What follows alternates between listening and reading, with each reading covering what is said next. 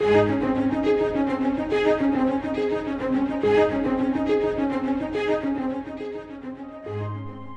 is no name like the name of our God because there is no one like our God. The many divine names used in Scripture reveal His perfect nature. Let's open the Word of God today with Scott Pauley and learn more about the name.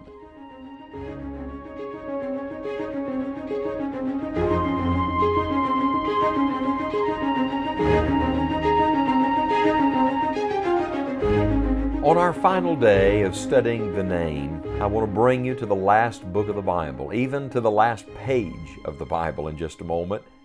And I want you to see God's lasting name. We know, of course, that our God is the eternal God. He, he continues and is always the same. Well, His name reflects that in the final revelation of Jesus Christ.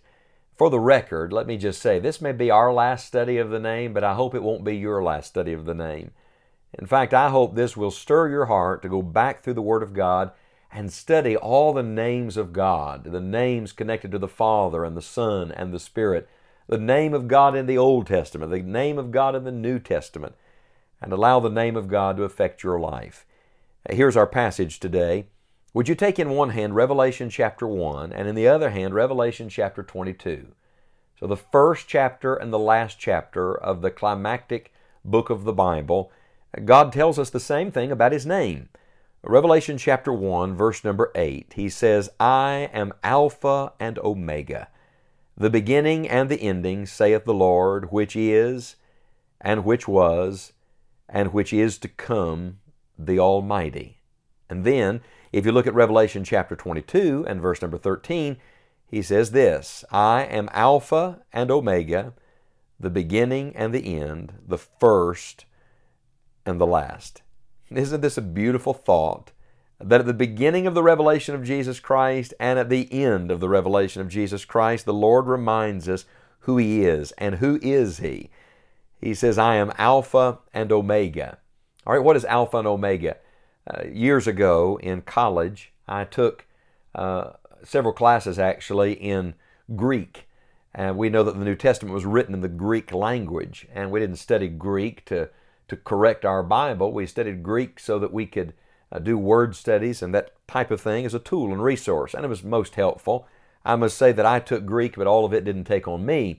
But there are several things that I do remember and that I do use, uh, one of them is just the Greek alphabet. You've got to start with the alphabet, the most basic thing, and that's what the Lord does. Isn't it beautiful to see the profundity wrapped up in simplicity here? God reveals Himself using the first letter and the last letter of the alphabet. It would be like me saying today something is true from A to Z. If I say something is A to Z, I mean by that it is complete. Do you see? It's a reference to the completeness of Christ, to the completeness of our God. He is A, He is Z, and He is everything in between. Whatever you need, you find in the name of our God. And then He presses it. He says, I'm not only Alpha and Omega, He says it this way I'm beginning and end. The beginning of what? We remember where our study of the name started Genesis 1 1. In the beginning, God. He's the beginning of every good thing. And then He's not only the beginning, He is the end of everything as well. Of him, through him, and to him are all things, Paul wrote. So it's all coming back to God. And then he presses it even further. He says, I am Alpha and Omega, I'm beginning and end. And then he says, I'm first and last. First, of course, is a reference to his preeminence. Colossians chapter number one, he's the firstborn in creation. He's the firstborn in resurrection. He is the firstborn in the church. He's the first and then he's also the last. In other words, he's going to have the final say. Now, what is true in this world, what is true in Scripture, is also true in our lives. The Bible says in the book of Hebrews, looking unto Jesus, the author and the what? Finisher of our faith. Friends, He started this work in you, He's going to finish it. Being confident of this very thing, that He who hath begun a good work in you will perform it unto the day of Jesus Christ.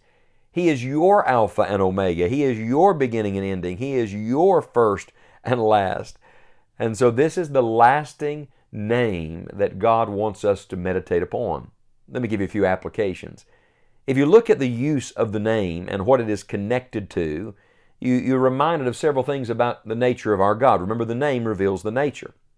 First of all, he says, I am Alpha and Omega. I am. Listen to those words. Does that sound vaguely familiar?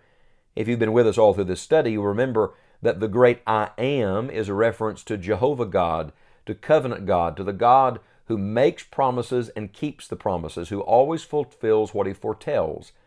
So, first of all, his word continues. When he says, I am Alpha and Omega, he's saying, Look, uh, you, you have always been able to trust me. I am the trustworthy God. You can continue to trust me all the way into the unknown. When earth recedes, when time fades, when everyone else is gone, God says, I'll still be here. So His Word is continuing. Then He says, I am Alpha and Omega, the beginning and the ending, saith the Lord, which is, and which was, and which is to come. So not only does, does His Word continue, but His presence continues. Uh, look, friends, He's here to stay. He always has been here. He is here with us right now at this dark moment in human history, and He always will be here.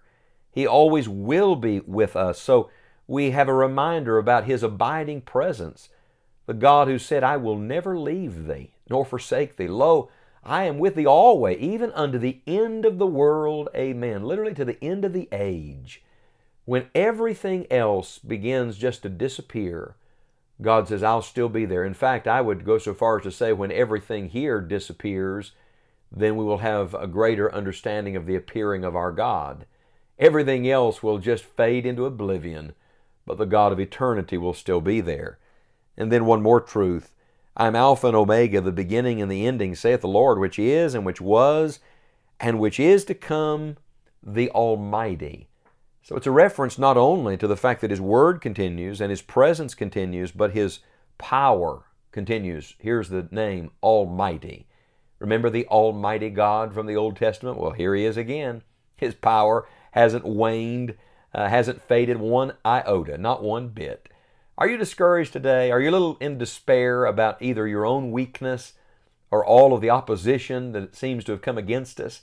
Let me just remind you that God's power is just as great and strong as it has always been. It can never increase because it's perfect, and it will never decrease because He is perfect. You can trust the Almighty God. And I want to challenge you today to take the name would you say it today? Would you say the name Alpha and Omega? Would you, would you refer to Him as beginning and ending? Would you remind yourself and others that He is the first and the last? I wonder from all of these studies of the name, do you have a favorite name? Uh, is there one that just stands out to you? Perhaps you want to use that one frequently, but I want to challenge you. Make a list of these names of God and many more besides that we've not discussed and use them. Use them in prayer, use them devotionally, use them in witnessing, use them in teaching, use them just to think on. Take a name a day and ponder how good God is and how great God is and how glorious God is. Oh, friend, there is so much wrapped up in the name, not only about His nature, but about our deepest needs. We need God. We need the great I am. And I am grateful to say we have Him. Our Father, we thank you. In the name above every name, the name of the Lord Jesus Christ today, and by the power of the Holy Spirit, that we have access to you and we have the authority of your name. I pray that the sweet name of our God would mean more to us than ever before. And I pray from this day forward, when we speak the name, we will do so with greater reverence and greater joy. And we thank you for it. In Jesus' name, amen.